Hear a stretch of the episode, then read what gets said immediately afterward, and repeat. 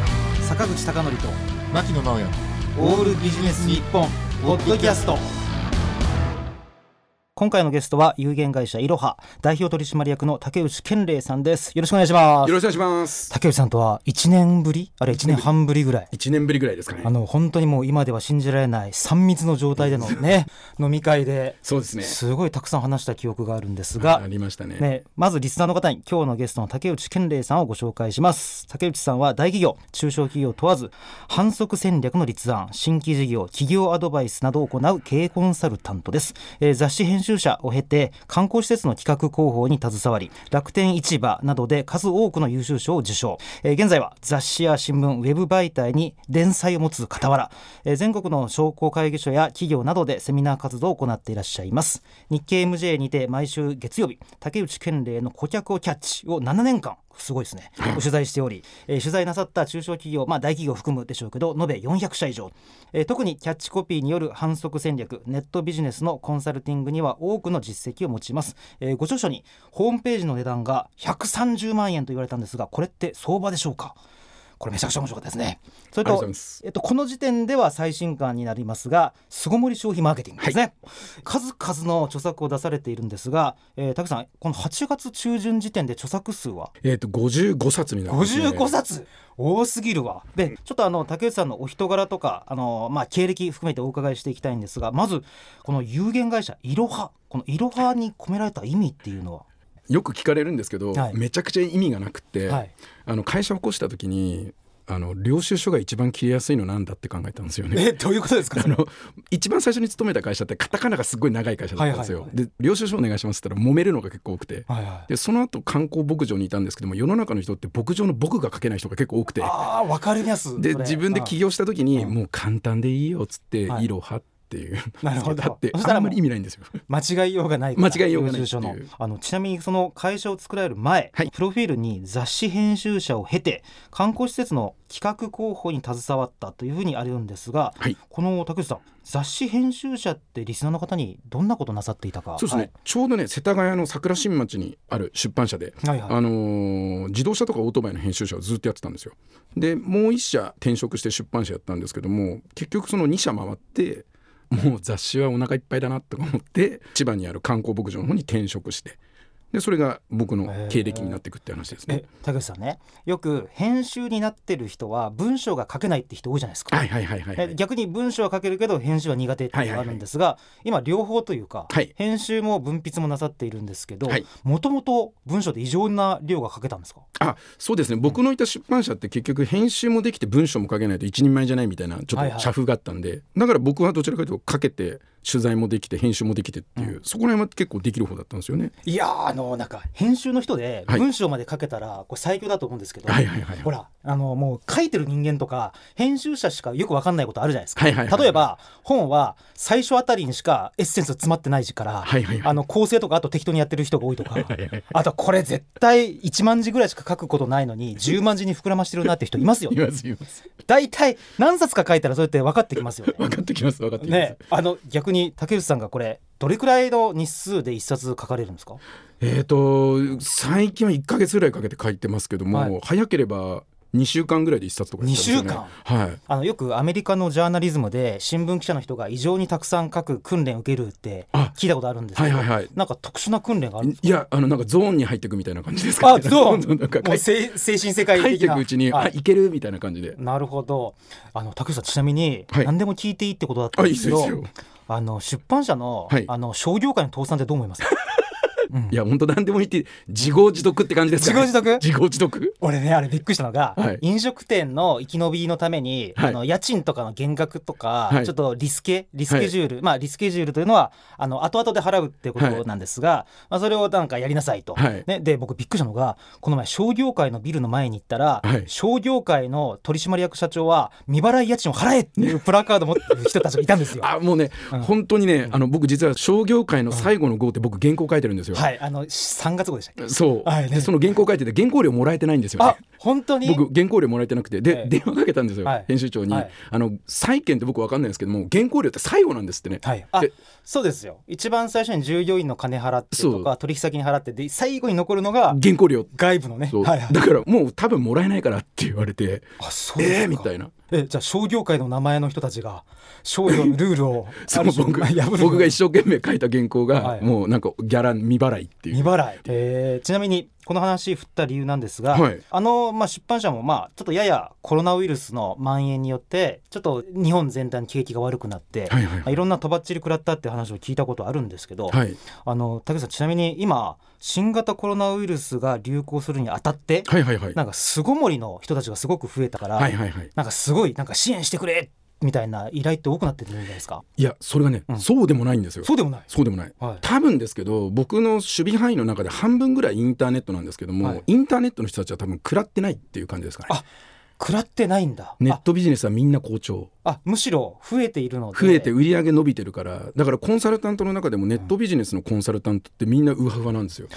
わかりますそれその割には通常のリアルビジネスのコンサルタントって今めちゃくちゃ厳しい激沈激沈ですよね片や僕半分のところがリアルなんで、うもうここのところはもう手の施しようがないって感じでオタオタしてるっていう。あのちょっと話をじゃあ2つに分けて聞きたいんですはけいど、はい、リアルビジネスの人たちってどういうふうに困ってて、まあ、それを例えば竹内さんがコンサルティングするんだったらどういうことをやっていけばいいのかっていうのをちょっと聞いてみたいんですけどいやあのね、ん多分リアルの人たちは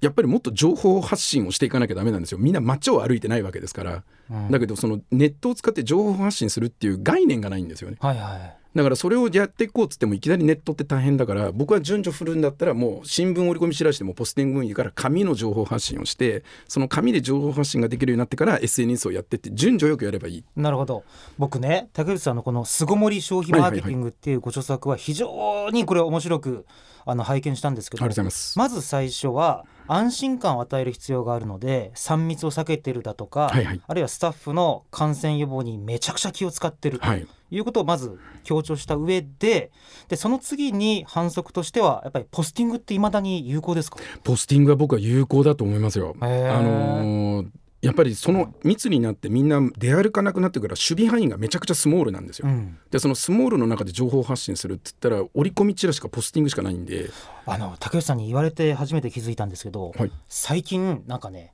自分の自宅に入ってるポスティングを見る機会が増えたんですよあそうこれそうですそうです。本当にその通り昔ねそのまま、まあ、隣にゴミ箱が置いてあってすぐポンポンポンポン捨てれたんですけど、確かに今そうなってますねだから今 DM の反応めちゃくちゃいいんですよ。めちゃくちゃいい DM もう DM 暇だからみんな開けちゃう暇だから読んじゃうへだからー今 DM 紙は今強いですよあの4月5月に新聞社の方とお話をしたら、はいもう折り込みが激減してると激減あの店に来てほしくないから、それが一周してもう8月の時点では、まあ、むしろ、まあ、店に来てもらうことを前提として、はいポスティングとかあるいは折り込み、折り込みえーどれくらい反応って上がってるんですかそう肌感覚ですけども 5%10% ぐらいは上がってるかなそんなに上がってます 5%10% ぐらいはもともと出してないところに当ててるっていうのがありますけどもねああなるほどあとライバルが減ったんであライバル減ったで要はみんなやめたからむしろ読まれやすくなってる聞かなくなってるってことを知らずあ知らずに要はみんな不謹慎だからやらないんですよねあでーやっぱり僕のお客さんでも破壊者屋さんなんですけども、うん折り込みチラシ入れたらもう一発でクレーム来たって言ってましたからねそれはもうなんでお前こんな時に人集めようとしてんだバカ野郎みたいなあの竹内さんの本にはこの巣ごもり消費マーケティングにはクレームに対するさらに謝罪をこう丁寧にすることが、まあ、中長期的には信頼感につながるってことをお書きになってましたけど、はいはいはいまあ、今だったらちょっとクレーム少なくなったんですかね。どうでしょうかね最近でも確かに聞かなくなりましたようんただ最近ちょっとあの Google マイビジネスの方に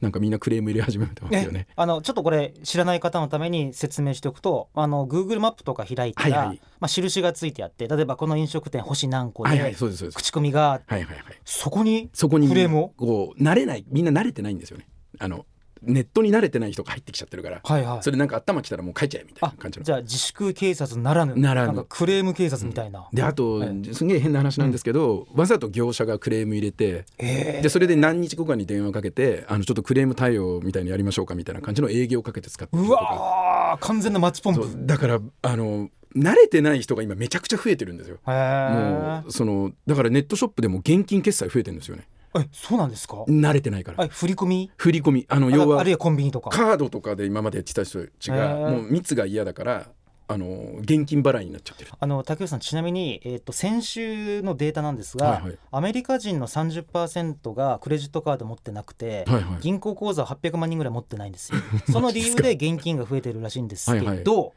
日本の場合はそうではなくて他に慣れてないから慣れてないからへーだからネットショップさんもやっぱりちょっとクレーム系の対応が大変だと言ってましたねあのちょっと僕が竹内さんの話を聞いていて意外だったのが、はいリアル店舗はまずネットに行けってお話なのかなと思ったら、はいそうじゃないとポスティングとか、はいあの例えば折り込みとか、そこら辺に行く方がむしろ近道なんです近道ですへね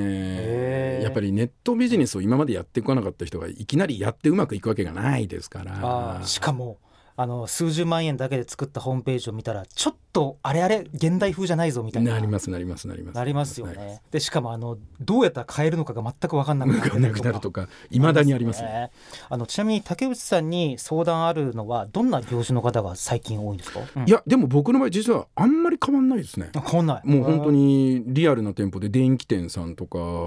本当に寝具店さんとか寝具店へ寝具店は僕昔からなんですよなんか付き合いが長くてえであとネットショップ普通にネットショップあさんかそらうそ相談うとじゃかあ2番目のネットでもともとやっていらっしゃった方はどんな相談が最近多いんですいかや相談がないっすねあないもう好調すぎ好て調すぎて最高じゃないですかそれコンサルタントっはいはていネットショップ系って結構売上ベースで契約結ぶの多いんですよあら成果報酬型そうですそうですはいはいだから月々は安いんだけど売上伸びたらってで本来だったらお店側がお前サボらないようにこの契約を結ぶじゃないですかはいはいでも今逆になっちゃってもうほっといても売り上げ伸びてるからだからコロナになってから収入上がっあの売り上げ上がったネットコンサルタント多いですよ本当ですか何にもやってなくて何にもやってない何にもやってないえー、竹内さんちなみに今はネット系の人の相談はあの会員制度で、会員制度でやねってます、受けていらっしゃるんですね、はいはいどんな感じ僕は月々5000円でメール電話相談みたいな感じでやってて、サブスクですよねサブスクでどんな相談内容が最近、意外にコロナと関係なかったりしますね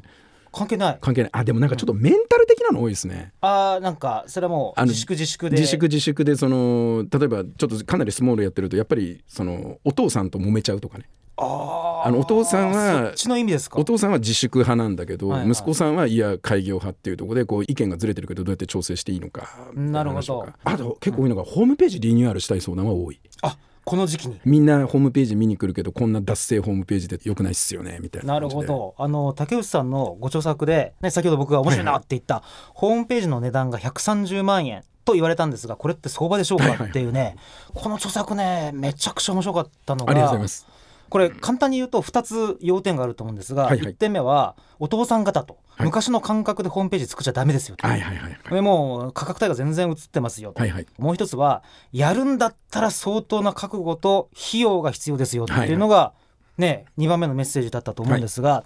これ見てあ改めてそうかと思ったのがもう10年前と全然違うんですよね。違いますねやっぱり人件費も上がって、まともな人がまともでやる仕事になっちゃったんですよね、はいはい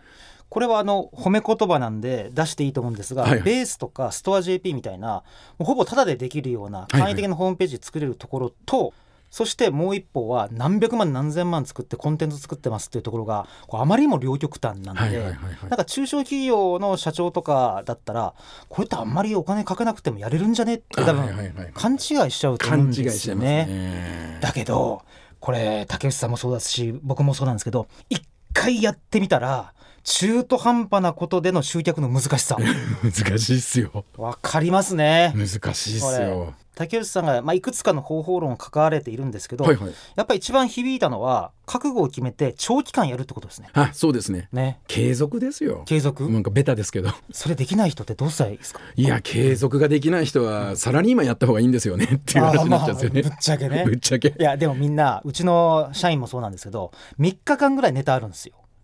はいはいブログとかのはいネタとかあっはいはいはていそれ以降竹内さんみたいに55冊書き続けるぐらいのあーコンテンツホルダーがいなくてあーどうしたらいいですか多分これ聞いてる人の中にもブログとかツイッター SNS の書き込みが続かないって人いると思いますよ、はいはいはいはいはいはい